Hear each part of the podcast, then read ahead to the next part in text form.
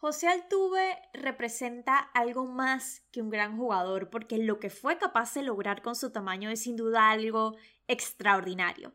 Incluso se dice que nunca fue un prospecto llamativo y siempre se recuerda cuando Baseball América escribió que Altuve no entraba en ningún patrón.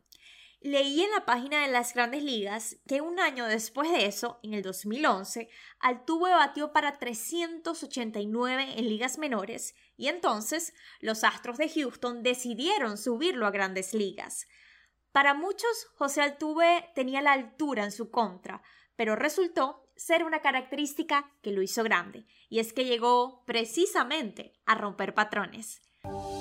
Bienvenidos a mi manera podcast, donde el béisbol es mi protagonista.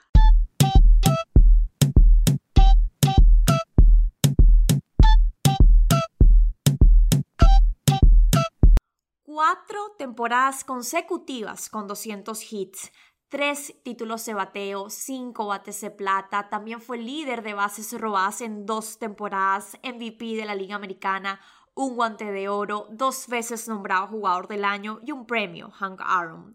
José Altuve se convirtió en uno de los jugadores más completos de las grandes ligas.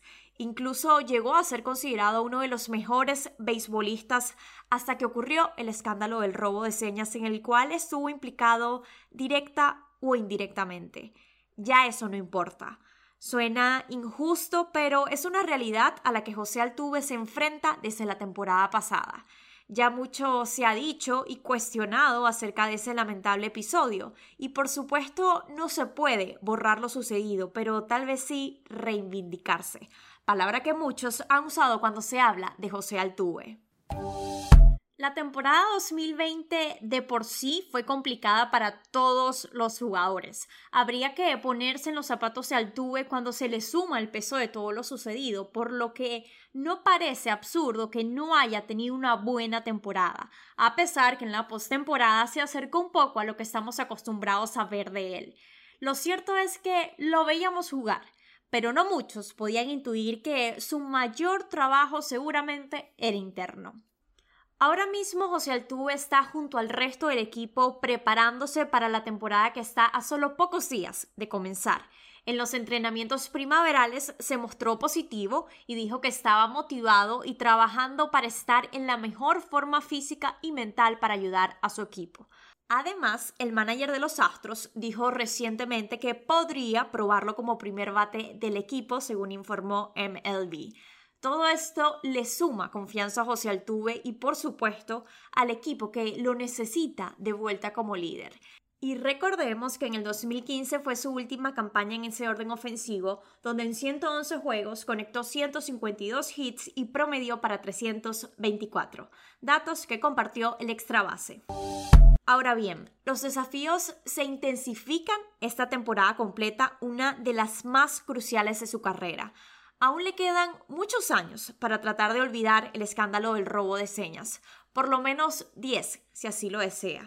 Incluso algunos expertos han dicho que si mantiene sus números podría estar en papeletas para el Salón de la Fama.